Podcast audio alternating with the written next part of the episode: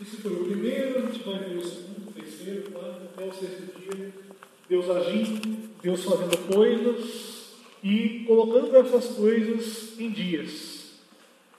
E é bastante interessante porque o nosso conceito de dia hoje é a Terra dar uma volta em torno de si mesma, ou, como os antigos diziam, o Sol girar em volta da Terra, de um pôr do Sol até o outro, sendo que o Sol só aparece no quarto dia da criação.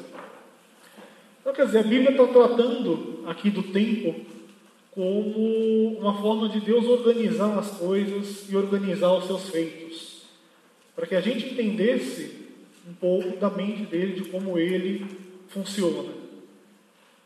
Agora, é bastante interessante no Gênesis que nos seis primeiros dias Deus trabalha fazendo coisas, Deus trabalha agindo sobre a terra que ele criou, dando forma, organizando, criando seres vivos, vegetais, animais, o próprio ser humano. Mas a criação não foi dada por completa quando ele criou o ser humano no sexto dia. O relato só encerra. O texto só vai dizer que, enfim, essa história, esse pedaço da criação estava feito no sétimo dia. No Gênesis capítulo 2, já nos primeiros versos, a palavra apresenta: Assim foram concluídos os céus e a terra, tudo que neles há, uma referência aos seis primeiros dias. No sétimo dia, Deus já havia concluído a obra que realizara e nesse dia descansou. Abençoou Deus o sétimo dia e o santificou, porque nele descansaram de toda a sua obra que realizaram na criação. Ou seja, a criação só foi completa no sétimo dia quando Deus, nesse sétimo dia, não criou nada, não agiu no reino das coisas, não transformou, não fez nada de novo que fosse tangível, que fosse conhecido, mas ele apenas separou o tempo e o santificou.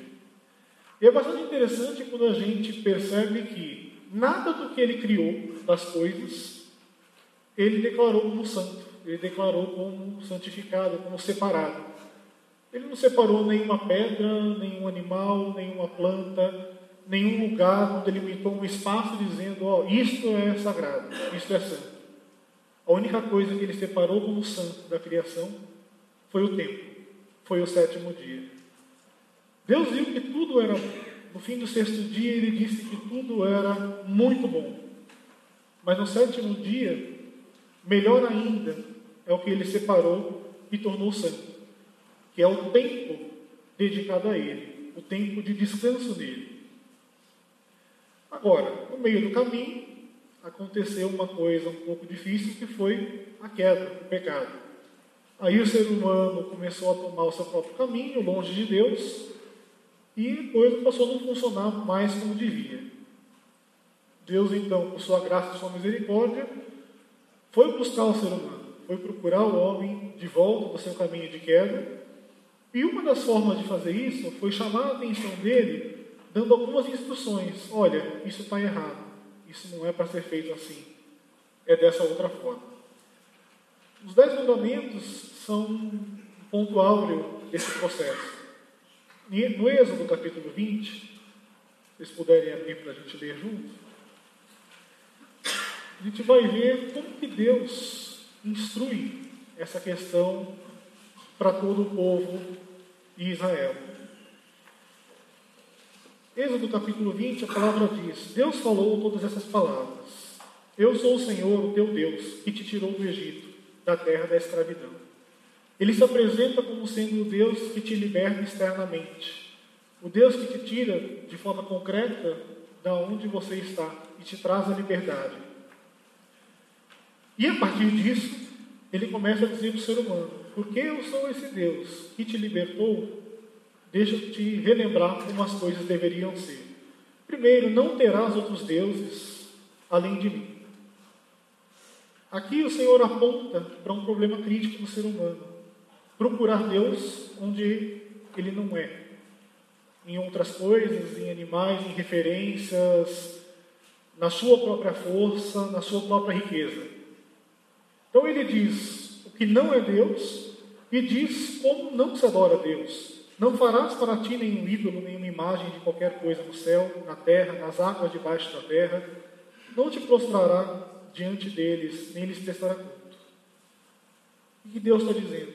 Nada na criação é digno de adoração. Nada na criação se assemelha com o Senhor.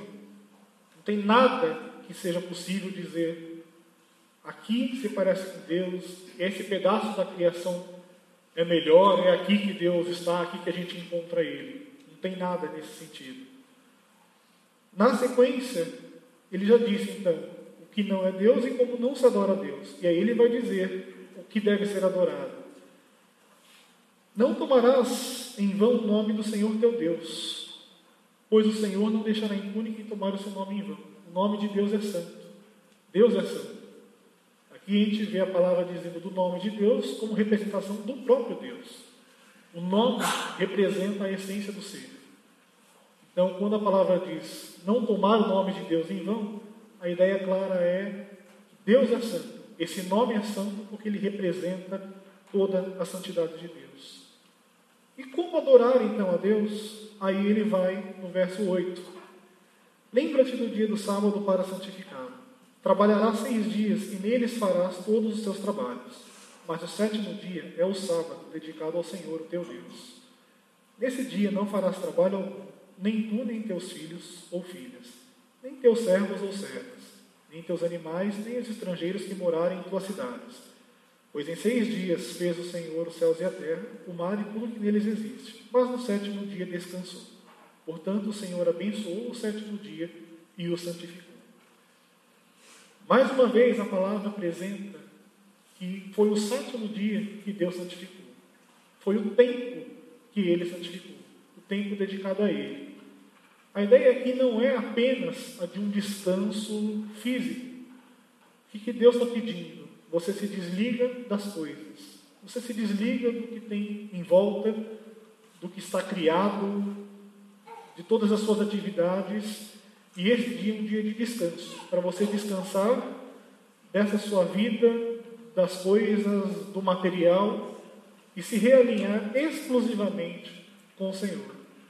Até porque, se for um dia de descanso apenas físico, como se fosse um engenheiro que põe uma máquina para descansar, para que ela tenha sua produtividade boa no próximo ciclo, você está descansando pensando nas coisas, pensando na atividade. A ideia não é de um descanso exclusivamente físico. Isso acaba sendo uma consequência positiva, mas o propósito final não é esse. O propósito final é um descanso daquilo que você é e do meio no qual você está inserido a partir do momento que esse tempo volta para Deus. E Deus, no começo das mandamentos, ele se apresenta como o Senhor que livrou da escravidão. Aquele Deus que tira a gente concretamente, que tira a gente externamente de uma escravidão. E é bonito ver que no final dos Dez Mandamentos, o último é o não cobiçarás.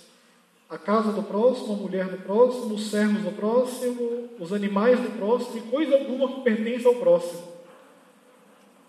Deus aqui dá um mandamento para a gente: buscar a liberdade interior. Buscar a liberdade daquilo que nos corrói, da nossa essência materialista e egoísta. Ou seja, Deus ele se apresenta como aquele que nos liberta externamente e aquele que pode nos libertar internamente.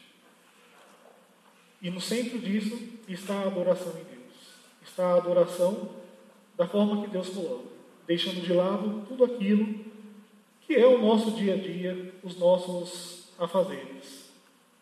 Agora, a coisa caminhou ao longo do, da história de uma forma muito mais religiosa do que propriamente espiritual.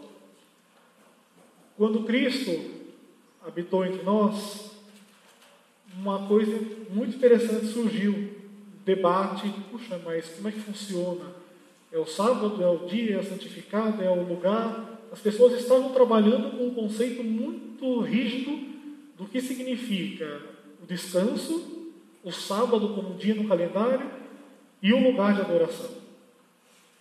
Em João, no capítulo 4, Jesus vai dialogar com uma mulher samaritana numa fonte, a fonte de Sicar.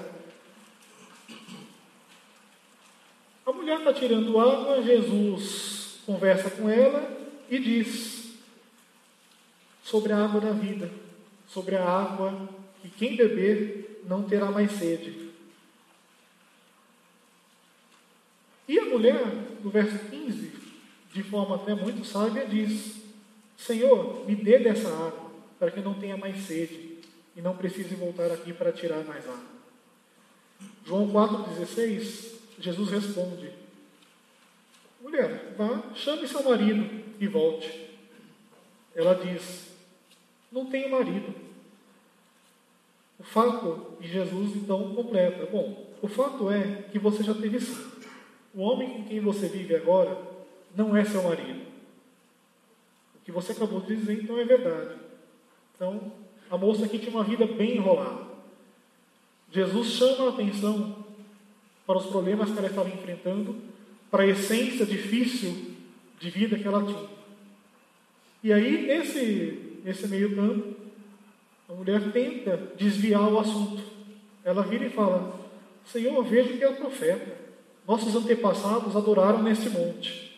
Mas vocês, judeus, dizem que Jerusalém é o lugar onde se deve adorar. O que, que ela está dizendo? O que, que a cabeça dela está tá trabalhando? Para ela, existe um lugar sagrado de adoração. Existe um recorte do espaço, da criação, no qual aqui Deus funciona e fora daqui não, é aqui que eu tenho que ir. Ela está trabalhando com esse sistema de pensamento. Jesus, então, vai reorientar a mulher nesse sentido. Verso 21, creia em mim, mulher. Está próxima a hora em que vocês não adorarão o Pai, nem neste monte, nem em Jerusalém. O que Jesus está dizendo? O descanso que ele expressa no momento em que ele, o Messias, cumpre a lei e encerra a lei em si mesmo, vai ser apresentado nele e a partir disso não vai ter mais esse tipo de discussão. Está chegando a hora, e de fato já chegou, em que os verdadeiros adoradores adorarão o Pai em espírito e em verdade. A adoração que Deus requer é uma adoração verdadeira em espírito. Não está associado ao lugar uma mulher pretendia e como alguns pensavam. Não é um lugar, um templo, uma igreja, uma cidade, enfim. Deus requer a adoração em espírito e em verdade. Ainda assim, fica aquela questão, mas e o sábado? O que você fez com o sábado? Jesus também vai dialogar de uma forma bastante intensa nessa questão. Em Marcos 2,27, Jesus fala que o sábado foi feito por causa do homem, e não o homem por causa do sábado. É um pouco aquela ideia de, mas quem é dono de quem ou quem serve quem nessa história? O ser humano foi feito para ser refém do calendário e a cada sete dias ter que marcar um X e não, nesse dia eu não faço nada, eu não aperto nem o botão do elevador. Será que é assim que funciona? Ou é o descanso, ou é o sábado que foi feito para o ser humano? E é o que Jesus orienta. O sábado foi feito por causa do homem. O sábado é o período que Deus separou como santo da criação. É o tempo que ele disse: Isso aqui vai ser separado, vai ser diferente, vai ser realinhado comigo. Na sequência do texto, a palavra diz: Noutra ocasião ele entrou na sinagoga. Estava ali um homem com uma das mãos atrofiadas. Alguns deles estavam procurando motivo para acusar Jesus. Por isso observavam atentamente para ver se iria curá-lo no sábado. Jesus disse ao homem da mão atrofiada: Levante-se e venha para o meio. Dá para imaginar o burburinho que já estava no lugar? Pleno dia de sábado, Jesus chama o homem para o meio. Era meio claro qual era a intenção, ele ia fazer alguma coisa em benefício daquele sujeito. E aí Jesus vira e pergunta para aquela multidão: O que é permitido fazer no sábado? O bem ou o mal? Salvar a vida ou matar? Eles permaneceram em silêncio. Irado, olhou para os que estavam à sua volta, profundamente entristecido por causa do coração deles, disse ao homem: Estenda a mão. Ele estendeu e ela foi restaurada. Jesus curou o homem no sábado. Jesus agiu, Jesus trabalhou, Jesus fez uma ação, um ato em pleno sábado. E Jesus não descumpriu a lei. O que estava acontecendo aqui? O que Jesus estava querendo ensinar nesse momento? Sábado era o dia de adoração. É o dia de você não fazer nada das suas coisas e fazer as coisas de Deus. Quando Jesus então agiu fazendo o bem, agiu demonstrando graça, agiu com misericórdia, isso foi um ato de adoração. Isso não foi uma quebra da lei.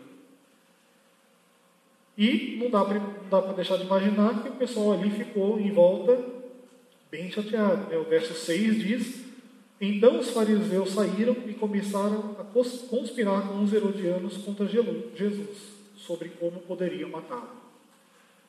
Então, aquele ato de Jesus gerou tanta ira num povo religioso e legalista, a partir dali o pessoal já começou a pensar: bom, como é que eu vou dar um fim nesse sujeito? As pessoas entendiam o sábado, dia de adoração, como uma regra, como algo absolutamente engessado, mas que não refletia numa adoração do coração, que não refletia numa adoração de espírito em verdade, no momento de fazer o bem para o próximo, de agir com graça, de agir com misericórdia. A regra do sábado, a regra da lei, ela era maior do que o próprio Deus que deu a lei, do que a própria consciência do que significa adorar, de estar em comunhão com Deus. Então, novamente, a questão aqui não é calendário. Jesus não estava preocupado com o sétimo dia ali na, na folhinha. Ele estava preocupado com como utilizar esse tempo para Deus, como reverter isso para a glória de Deus. Essa consciência do sétimo dia é tão interessante que uma lenda judaica antiga diz que a circuncisão do menino judeu nascido só acontecia no oitavo dia para ter certeza que esse menino, em algum dos primeiros sete dias, passaria pelo sábado. Para que primeiro ele entrasse na aliança de Deus no tempo e só então ele entrasse na aliança de Deus na carne. Existia esse, esse conceito de que o primeiro, o mais importante, era aquele tempo. É algo análogo que a gente vê na palavra, né? buscar primeiro o reino de Deus e as demais coisas são acrescentadas quando a gente pensa, em primeiro lugar, é o foco em Deus, é o estar com Deus, e o resto, o reino das coisas, funcionamento, as atividades, isso acaba sendo uma decorrência. Então, uma coisa que chama a atenção é, primeiro, separar tempo para Deus é santo. Segundo, esse tempo ele precisa ser separado, mas ele tem que ter uma qualidade. Ele tem que ser algo de coração. Ou seja, não é só um dia no calendário. Esse tempo ele tem que ser utilizado para expressar a graça, a misericórdia e a glória de Deus. Não é apenas um tempo de atividades. E uma última história que é bastante interessante também, como é que Cristo está lidando com essa questão do tempo.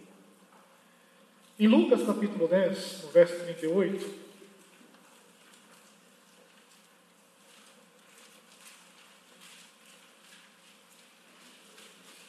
Lucas 10, 38. Caminhando Jesus e seus discípulos chegaram a um povoado, onde certa mulher, chamada Marta, o recebeu em sua casa. Maria, sua irmã, ficou sentada aos pés do Senhor, ouvindo a sua palavra. Marta, porém, estava ocupada com muito serviço.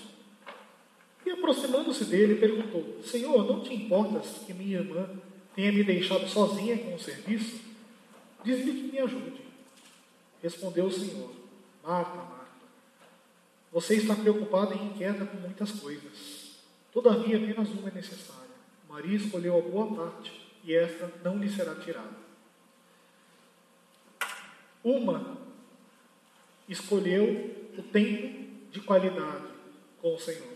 Uma escolheu estar aos pés do Senhor, apenas junto, apenas ouvindo, apenas do lado, sem se preocupar com coisas, sem se preocupar em fazer.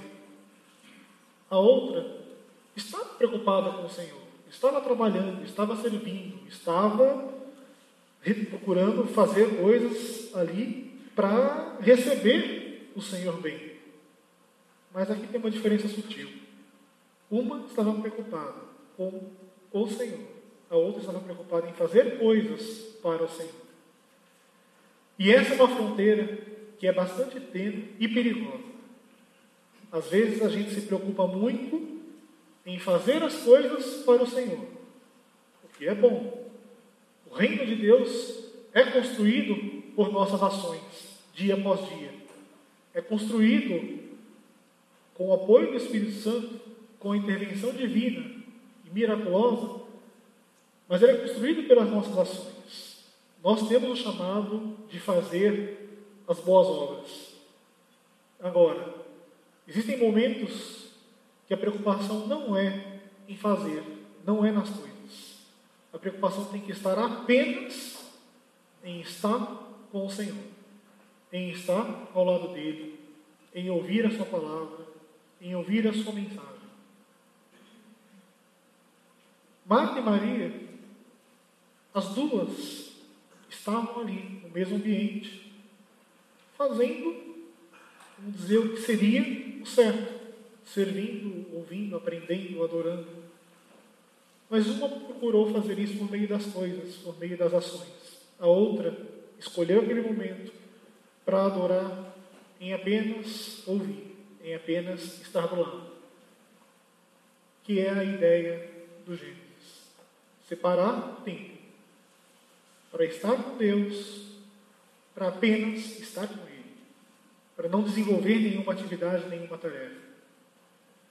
Não significa que nos outros seis dias o ser humano fazia coisas totalmente separadas de Deus. Com certeza, antes da queda, o ser humano estava em perfeita aliança, em harmonia com Deus, e tudo que ele fazia, todas as atividades de cuidar do jardim, ele fazia em sintonia com Deus, ele fazia sob uma aliança perfeita com Deus. E ele fazia as coisas dele, ele se encontrava com Deus regularmente. Deus passeava pelo jardim, como diz a palavra. Mas, fora os momentos de fazer as coisas, ainda que alinhado com Deus, ele tinha que ter um momento de parar de fazer e apenas estar com Deus. E isso é um conceito que a gente tem perdido. É um conceito que nessa nossa sociedade hoje tudo é corrido, tudo é para ontem, tudo é instantâneo, é fast, é online. A gente, de repente, quer resolver as coisas rápido e resolver a comunhão com Deus como se fosse algo rápido também, como se fosse mais uma atividade. Ah, agora eu vou separar o meu momento de devocional. Ah, agora eu vou adorar, agora eu vou cantar, agora eu vou na igreja, agora eu vou, eu vou. É muita iniciativa e pouco acabativa. É muita coisa para fazer e pouco Deus em essência. Pergunta é: a gente realmente gasta tempo com Deus, ao lado dele, ou a gente, no máximo, gasta tempo para fazer coisas para o reino, para ele, mas deixa de lado o estar com ele? E óbvio que isso independe do calendário. A Bíblia fala da questão do sábado, mas Jesus trabalha com isso como forma bastante diferente.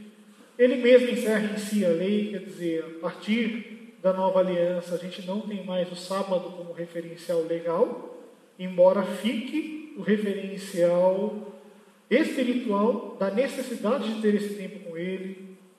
A partir do livro de Atos, a gente já vê que a igreja primitiva se reúne aos domingos. Aliás, é por isso que a gente se reúne aos domingos. Domingo é o dia da ressurreição, domingo é o dia onde a nova aliança foi, enfim, consumada. Mas, independente do dia, do calendário, Deus não está preocupado com isso. Deus está preocupado com o tempo que a gente separa para Ele.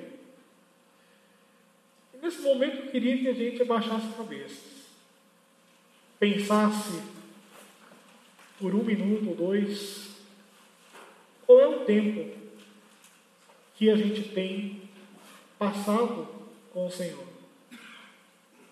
Mas realmente passado com Ele e não feito coisas para Ele.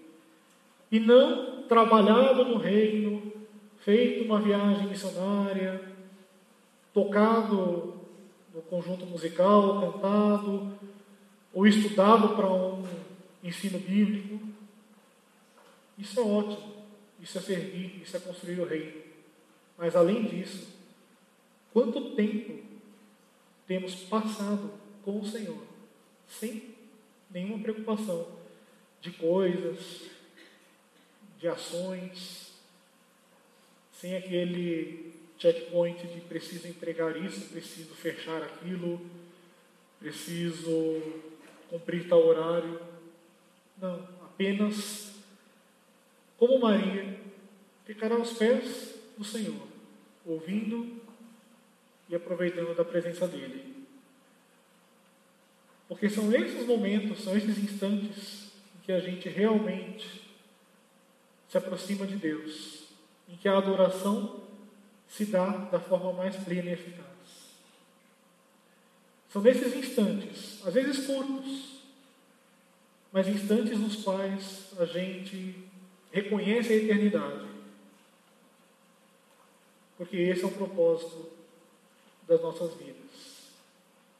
Não as coisas, não a preocupação com o que está em volta da criação, com aquilo que a gente vai deixar para trás quando o nosso tempo passar, quando Cristo voltar.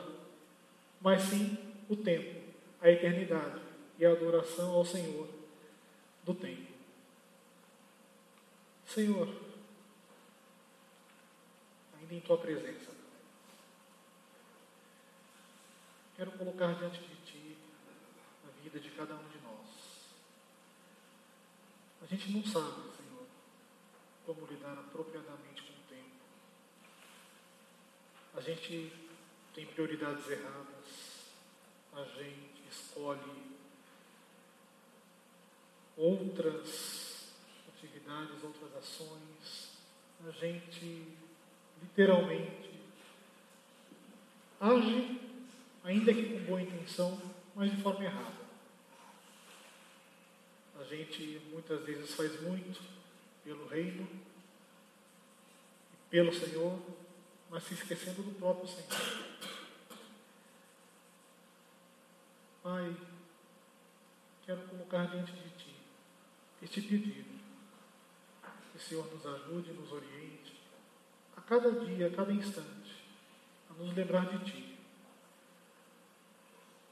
a fazer as nossas atividades, as nossas ações, cuidar dos nossos problemas, sim, com amor a Ti, sim, debaixo da Tua aliança, da Tua graça, da Tua misericórdia. Senhor, eu peço força, energia para que a gente, sim, trabalhe construindo o Teu reino, trabalhe fazendo coisas que evidenciem a tua graça, a tua misericórdia, a tua glória. Mas também, Pai, que o Senhor nos lembre e nos incomode a ter um tempo a sós contigo, a ter um tempo de qualidade, uma adoração em espírito e em verdade. Numa adoração que seja apenas o estar contigo, que seja apenas o ouvir a tua voz, a tua palavra, sem nenhuma outra preocupação, sem nenhuma outra referência de atividade de entrega ou de necessidade. Obrigado, Senhor, porque o Senhor é a nossa distância, porque o Senhor é aquele que nos dá a paz, o Senhor é aquele que acolhe os que estão sobrecarregados, o Senhor é o príncipe da paz, da tranquilidade e é o redentor das nossas vidas no tempo porque sabemos que no tempo devido nós também seremos ressurretos para uma vida eterna em aliança e em perfeita comunhão contigo. Em nome de Jesus.